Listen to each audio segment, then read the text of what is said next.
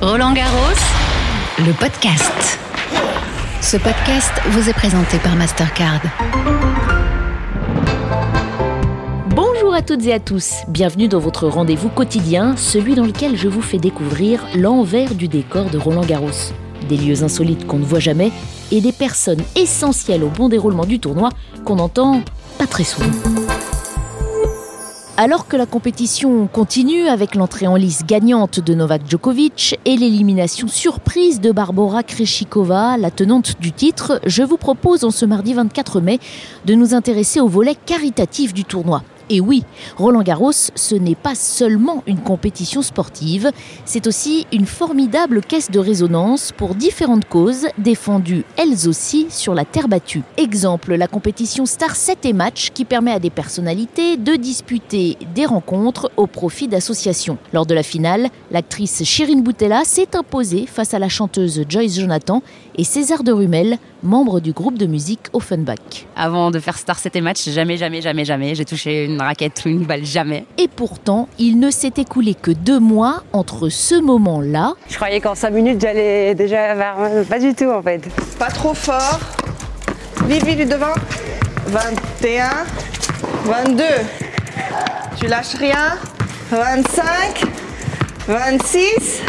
Super Et celui-là. La victoire de Chérine Boutella et Sébastien Grosjean. On va les, amener au podium. Voilà. Pour la photo, regardez, Sébastien Grosjean et Chérine Boutella qui remportent le tournoi et bien permettent à l'association en avant toute qui agit principalement auprès des jeunes femmes et des personnes LGBT pour justement leur donner ce chèque de 5000 euros aujourd'hui. Voilà. Aujourd'hui, j'ai joué Et gagné et gagné. J'ai un trophée Roland Garros. Non, c'était incroyable, c'est une super expérience. Enfin, regarder la télé et le vivre, en vrai, c'est pas pareil. La tension. Oh là là là là. Je cherche euh, sur mon téléphone une ancienne photo de moi à l'époque où j'étais hôtesse d'accueil à Roland Garros. Non, le public ne le sait pas, ça. Chérine Boutella était hôtesse à Ouais. Roland Garros. Ouais, regarde. À l'époque, c'était la robe rose, euh, les robes violettes avec euh, la veste blanche. Voilà. Un bon souvenir, en alors 2013, un excellent souvenir.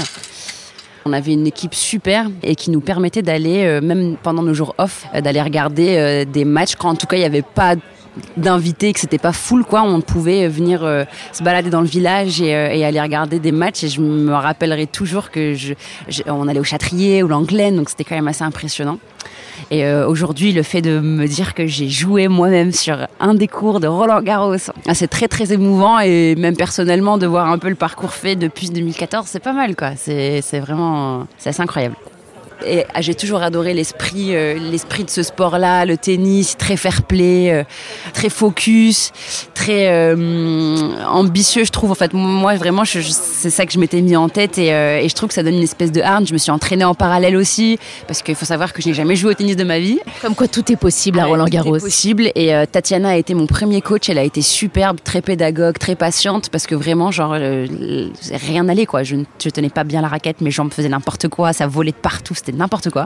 Puis ensuite, j'ai eu Mansour qui était absolument incroyable. Et franchement, j'ai beaucoup évolué grâce à eux deux. Surtout que je n'aime pas perdre, je suis une très mauvaise perdante. Je prenais vraiment, pour moi, c'était la compète de ma vie cette année. Et hier d'ailleurs, j'étais en tournage euh, sur Lupin euh, jusqu'à 5h du mat. Et à la base, je leur dis, ouais les gars, je peux pas, enfin c'est super important. Je dis à mon agent, il faut absolument caler parce que demain c'est trop important, j'ai un enjeu de fou, j'ai Roland Garros à gagner et tout. Et ils se foutaient tous de ma gueule, ils disaient, mais attends, quoi, tu joues au tennis? Non, non, non, vous vous rendez pas compte. En plus, il y a une C'est association. Roland Garros. C'est Roland Garros, c'est une association en jeu, enfin vraiment, c'est- je vais tout donner quoi. Et au final, je ne sens pas la fatigue, je vous le dis, tellement je suis excitée, je suis heureuse, je suis. C'est l'adrénaline, ça. L'adrénaline et euh, ce moment est incroyable quoi, euh, je suis aux anges. Comment ça s'est passé alors sur le terrain? Alors au début, très frustrée, très déçue de moi-même parce que je sais que je peux faire mieux, mais en fait, j'ai pas l'habitude de jouer en double et c'est totalement différent. En fait, surtout quand on est au niveau du filet, il faut bien doser sa force, il faut avoir un, petit coup bien sec pour la voler. Et en fait, je l'avais pas du tout. Donc Sébastien était super parce qu'il m'encourageait quand même, alors qu'il voyait très bien que c'était nul. Toutes mes balles allaient dans le filet. Waouh Et là, je me disais non, mais c'est pas possible. Et en fait, euh, César était très impressionnant parce que vraiment, j'imaginais qu'on était tous les trois amateurs et que voilà, on découvrait euh, le tennis ou en tout cas, on s'initiait au tennis avec cette expérience, mais en fait, pas du tout. Le mec a joué ju- jusqu'à ses 15-16 ans. Donc déjà, tu pars avec un handicap, mais bon. Et en fait, on a eu du bol parce que je crois qu'il s'est fatigué à la, en finale. Je crois que. Vous l'avez eu à l'usure. Je pense. Parce qu'en vrai, il avait vraiment des grosses patates. Il mettait des grosses patates dans les coups. Il a une droite ouf, enfin folle. Elle, va ça va très vite. Ses services aussi sont vraiment très bons. Et il y a plein de balles que j'ai ratées à cause de ça. Et euh, je m'y attendais pas. Et finalement, ouais, à l'usure, euh, je pense qu'il s'est fatigué un petit peu. Et je pense que moi, j'ai cet avantage-là, c'est mon, mon, endurance. Le mental. Le mental aussi joue beaucoup. Et j'ai un mental. Alors là, je vous dis, j'aime pas perdre, mais alors je, voilà, énormément de plaisir, un moment de partage fou. Sébastien, je le connaissais pas du tout. Enfin, on s'est vraiment rencontrés aujourd'hui. C'était mon binôme, mais on s'est rencontrés aujourd'hui. Et c'était trop bien, quoi. C'est vraiment le rêve, le rêve, le rêve. Un nouveau beau souvenir de Roland Garros. Donc. Un merveilleux souvenir, euh, ouais, de Roland Garros qui s'ajoute effectivement aux autres et surtout une nouvelle passion que je me découvre et je vais carrément continuer le tennis parce que je trouve ce sport euh, génial, quoi, très complet. Euh, euh, pareil, se surpasser euh, et surtout essayer de garder son calme. J'ai tendance à me frustrer vite et à m'énerver vite et quand je suis déçue de moi-même, en fait, je, je m'agace et du coup, je suis mauvaise en performance. Et là, vraiment, c'est apprendre à, à, se faire confiance, à persévérer, à être concentré. Et c'est ça que j'aime beaucoup parce que je pense que ça sert aussi dans la vie du quotidien. Il faut qu'on dise un mot aussi de la cause que vous soutenez parce que oui. Star 7 et Match, c'est non seulement des matchs, mais surtout un, un soutien financier pour une cause que vous défendez. Quelle est celle que vous aviez choisie? Alors, c'est une association qui s'appelle En avant toutes, euh, qui se bat contre les violences faites aux femmes et aux euh, LGBTQI+. C'est euh, quelque chose qui me tient euh, beaucoup à cœur. Euh, voilà, je pense que j'ai toujours été féministe dans l'âme sans m'en rendre compte et aujourd'hui, j'essaye avec mes moyens à moi de m'engager et de porter la voix d'associations qui aident, qui soutiennent, qui écoutent. C'est pas évident et je suis tellement, tellement, tellement fière et je pense que c'est ça aussi qui est très, très motivant et qui donne un peu ce coup de boost quand on se fatigue un peu de se dire oui, mais en fait, je joue pas pour moi, je joue pour une cause plus grande que moi et, euh, et là, faut tout donner, faut y aller. Donc, je suis vraiment très fière. Eh ben, merci beaucoup et puis euh, longue vie à votre carrière euh, professionnelle de tennis woman. Je suis très contente que vous y croyez. J'y crois aussi. Merci beaucoup. et on va retrouver maintenant Sébastien Grosjean qui a joué avec elle. Alors elle vient de nous dire qu'elle n'avait jamais tenu une raquette dans sa main euh, avant il y a deux mois. Ben c'est vrai, euh, c'est vrai parce que bon, elle me l'a dit et puis euh, elle a fait toutes les, séances d'entraînement avec Tatiana et, Mansour.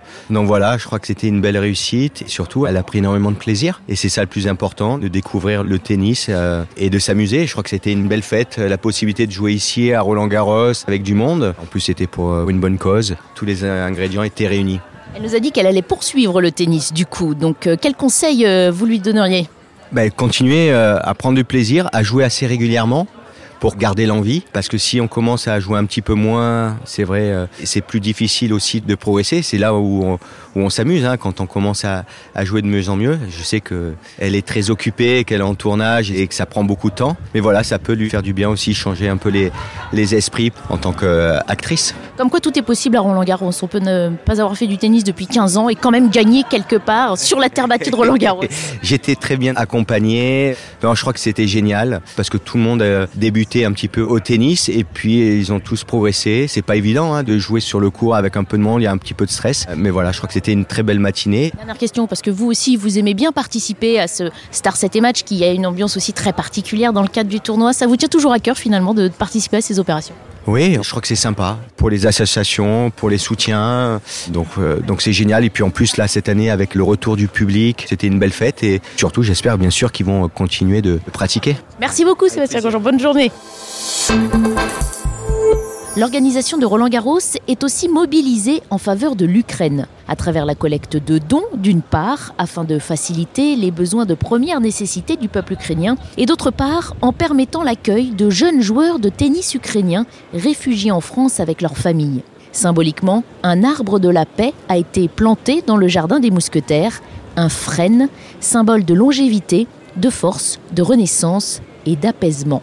Voilà, donc euh, c'est une occasion pour euh, se montrer solidaire avec le peuple ukrainien. Et... Значит, э, для нас это большая возможность выразить нашу солидарность с Украиной и с украинским народом. Une cérémonie en français et en russe donc pour délivrer un message de paix. Tout le monde s'est mobilisé pour générer une somme d'argent, une aide en faveur de l'Ukraine. Nous avons nous généré grâce à l'UNICEF et aux fonds qui ont été euh, débloqués 150 000 euros. Nous allons planter cet arbre tous ensemble. Merci. Euh, on va donc voilà, il y a beaucoup d'Ukrainiens. Merci en tout cas d'être d'être présent. Alors moi je vais laisser la main aux jardiniers maintenant parce que ce sont eux qui vont venir mettre positionner l'arbre dans le tour. Bien positionné. Gilles Moreton, le, le président va mettre la première symboliquement, bien entendu. Voilà, et tout le monde est invité maintenant. Tout le monde est invité je me rapproche maintenant de Gilles Moreton, le président de la Fédération française de tennis. Je crois que c'est un moment symbolique. On s'est mobilisé très tôt à la fois avec le T7, l'ensemble des, des tournois du Grand Chelem, l'ATP, la WTA, l'ITF. Et puis nous, fédération, à notre niveau, on a mobilisé dès le 5 mars à la fois un appel aux dons avec l'UNICEF et puis aussi euh, l'hébergement et l'accueil de familles, de jeunes. Donc on a une cinquantaine de familles qui sont hébergées. Moi je me souviens d'un appel ukrainien en disant voilà il y a 500 familles qui sont 500 personnes qui sont sur la route pour aller en Europe. Je dirais qu'on a fait notre part de l'accueil euh, depuis le 5 mars. On va continuer bien sûr malheureusement parce que la guerre continue. Et aujourd'hui c'est un symbole, un arbre pour l'enfance et la paix. Aujourd'hui on voit dans cette journée magnifique plus de 25 000 personnes ici à Roland Garros, des enfants qui sont heureux mais on pense aussi à ceux qui sont en Ukraine et qui souffrent. On a deux objectifs, hein, forcément le soutien au peuple ukrainien et puis euh, l'attachement à la paix.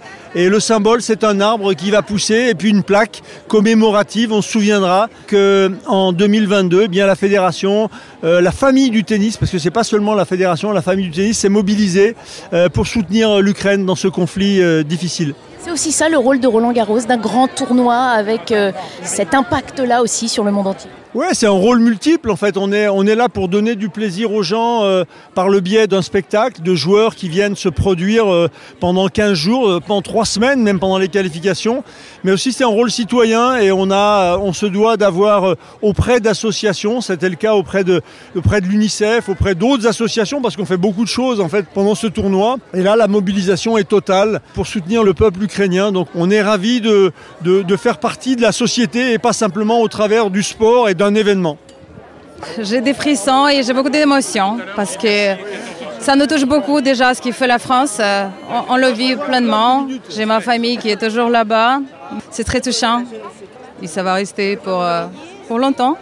Donc dix ans plus tard, on va venir et on va dire voilà, 2022, à ce moment-là, pendant la guerre, on a planté ça et puis c'est historique ce qu'on vit. C'est une cérémonie euh, très chaleureuse. Euh, J'y ai assisté en tant que bénévole pour euh, l'association La Voix de l'Enfant, qui a un grand partenariat avec la Fédération française de tennis. Et c'est une journée qui est vraiment magique parce que des enfants qui sont sur le terrain de la guerre et qui en souffrent sont là en une journée déplacés sur le terrain du jeu et de l'enfance. Donc c'est super. C'est important qu'un grand tournoi comme Roland Garros exprime des symboles comme celui-ci. Je pense oui, parce que ça montre sa proximité avec euh, ce qui se passe en dehors euh, des portes du tournoi, euh, même à des kilomètres. Et c'est l'expression d'une solidarité qui est non seulement sur le terrain du jeu, mais qui est aussi sur le terrain de la paix, de la résilience, et qui touche pas simplement des, un happy few parisiens, mais qui touche des enfants qui souffrent à des kilomètres et avec lesquels on est relié par des valeurs d'humanité. Non, c'est très important. On assiste désormais à un va-et-vient hein, de pelletés de terre tenu par toutes ces personnalités pour enraciner cet arbre et lui souhaiter longue vie à Roland Garros. Si vous voulez participer à la collecte de dons, sachez qu'elle se poursuit pendant toute la quinzaine sur le site team.unicef.fr. La question du jour. Est-ce qu'il y a une infirmerie à Roland-Garros comme dans mon école La réponse est oui, et c'est même plus qu'un simple bureau d'infirmière. On pourrait presque parler d'un hôpital miniature. En tout cas, c'est ce que nous a expliqué Christophe Secaldi, directeur de l'équipe de kiné de Roland Garros. Hein, Il y a à peu près une dizaine de médecins. Il y a des échographistes aussi, 12 infirmières. Ensuite, au niveau euh, kiné, il y a des kinés, on va dire, français, françaises. 14 femmes, euh, 12 hommes. J'ai un pédicure podologue qui fait des semelles et tout ça pour les joueurs ou qui va s'occuper des pieds. Une chargée de récupération au CNE qui s'occupe de tout ce qui est cryothérapie et tout ça. Et 5 physio ou kinés ATP et 5 WTA qui tournent sur le circuit. Donc ça fait une équipe environ de 38 personnes. Et ensuite, euh, au niveau médical, nous on fait environ euh, entre 1700 1800 actes sur les trois semaines. Voilà, donc euh, ouais, ça fait pas mal d'actes et ça fait, ouais, ça fait du travail. J'espère que vous avez appris des choses. Ça vous plaît? Vous prenez vos marques? Alors on se retrouve demain. N'oubliez pas, si vous ratez un épisode, pas de panique, tous les podcasts sont disponibles sur le site officiel rolandgarros.com et sur l'appli Roland Garros, la radio RG, sans oublier toutes les plateformes d'écoute à la demande. N'hésitez pas à réagir et à nous envoyer vos commentaires. Roland Garros, le podcast. Ce podcast vous a été présenté par Mastercard.